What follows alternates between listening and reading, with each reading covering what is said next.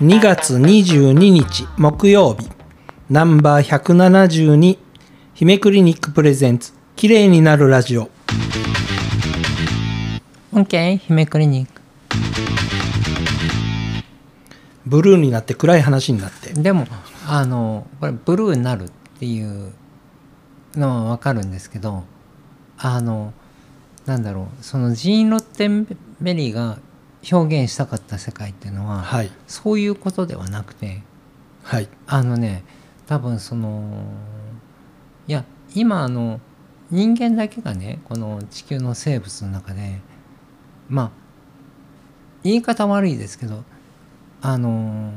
要は食物連鎖はい、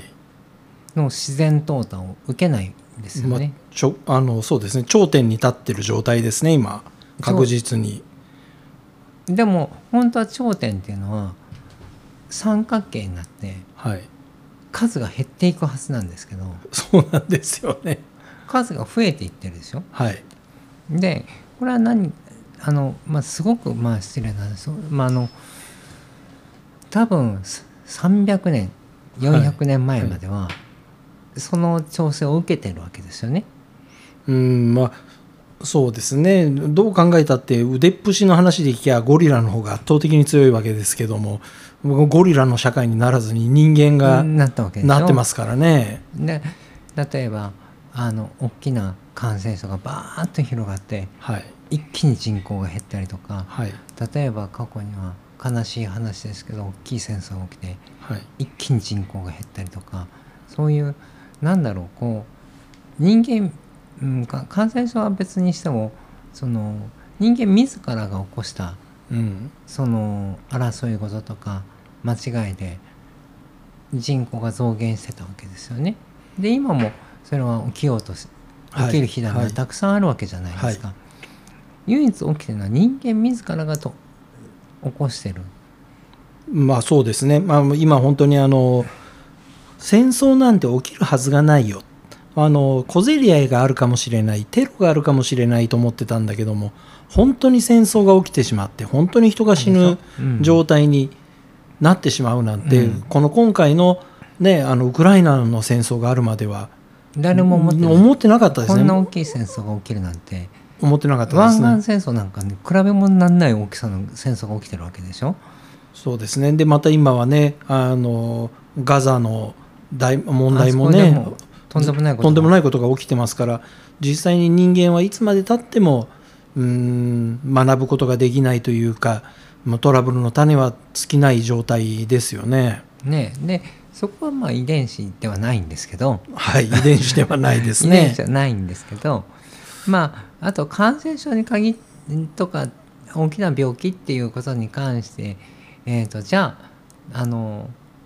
本当に世界中から消えた病気はあるのかうん、あのそれねすごく気になってた天然痘は撲滅されたという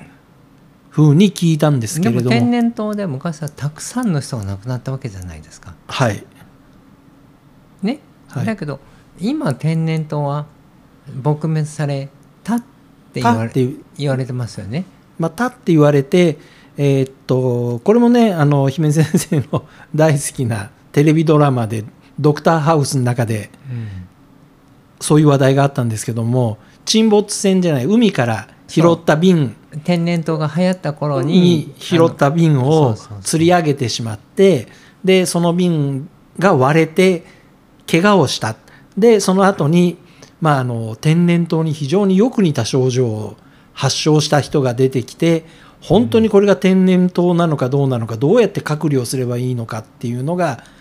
まあ、大問題になあのった回がありましたよね。であの天然痘死闘ですよね。はい、死闘については去年も起きてますよ。去年も起きてる、うん、あのー、死闘あのによく似た症状、はいはい、サル痘ですよ。あサル痘聞きました聞きました。はいうん、サル痘と天然痘はよく似てるそうでも違うんですよね違うんだけどじゃあなんでサル痘がまた襲ってくるのかサル痘って猿以外にもかかるわけですか猿以外もだからかかったから問題になってるそうですよねそじゃあ猿以外にかかったらサル痘じゃもうないですよねきっとうだから症状は天然痘ですよ死ね闘と死闘と似てるわけですよねはいだからまあうんそう思うと なんでしょう相手は相手でうん、手を変えし変わ って手を変え品を変え変わっていくわけですよまあ、今回のコロナでもそうですよね最初に出てきた時は本当にあっという間に死ぬ病気だぐらいに言われてたのが、うんであのーだんだんにあの変異をするにつれて、うん感染力は高まるんだけれども弱毒化しましただとか、いろいろな情報が流れ飛んで、うけ結局ね私が思ったのはあのコロナはい、根絶め目指せるわけはなかったんですようんまあ、風邪ですからね風邪が根絶できませんよね一回は昔からあったのに、一回発生してしまえば、はいもう例えばスペイン風邪にしてもはい香港風邪にしても最初はめちゃくちゃ強かったんですけどはいそれがだんだんだんだん広がって弱毒化していって弱くなっていって今ではインフルエンザとして残ってますよね。インフルエンザとして残ってインフルエンザの先祖はインフルエンザって流行風邪っていう意味ですから流行風邪ですねはいだからそこのいや大きなくくりの中に入っちゃったわけですよね。ああなるほどはいう A 型 B 型って言いながらもん、だからだって昔はだってなえ A ソ連型と かいろいろいい A ろいろ香港型とかありましたねはなんいだかスペイン型もあった,、はいあったかな、うん、そういうヨーロッパ型もあったわけでしょはいでも日本はヨーロッパ遠いからもともとね、まあソ昔は連意外とソ連型ってよく聞きましたねソ連型香港型は近いからね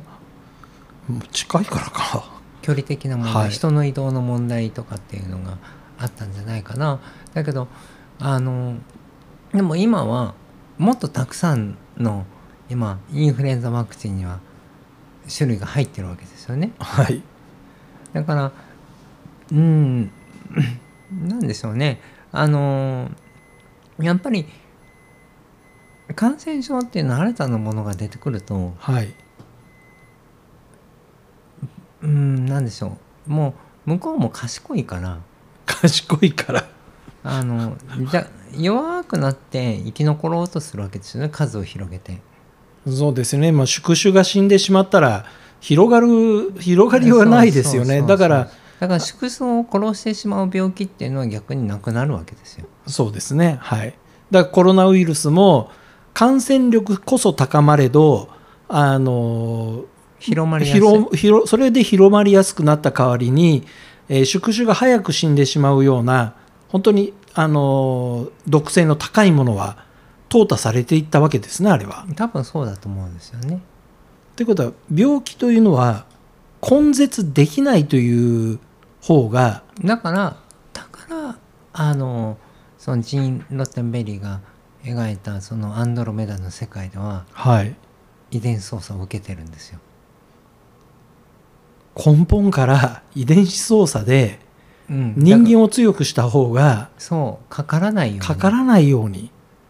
しようっていう発想をするんですよ。だけどおもな第何なストーリー第何シリーズだったかな出てきたのがああそうかって思ったのがその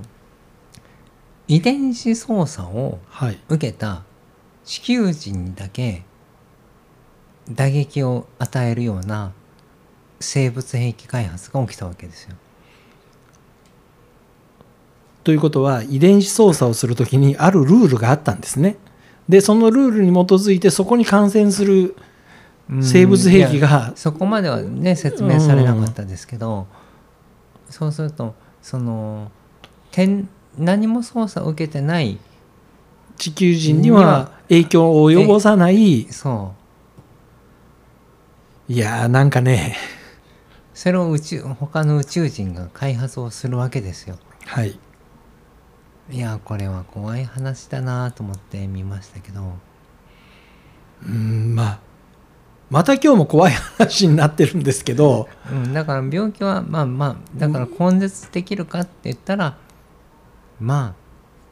あ普通にしてたら完全な根絶根絶っていうのは無理なんでしょうね。まあでも皆さん今若い方はあの BCG だとかうんそういうので、あの腕のところにこんな跡がないんでしょうねじゃあもう実際に天然痘自体が根絶されてるわけですから BCG はあれ結核。あ結核かうん結核でもあれだけもうみんな徹底して打ってても結核まだだって出るじゃないですか。はいはいねだからまあ根絶って数を減らすことはできるかもしれないけど感染する人の数をね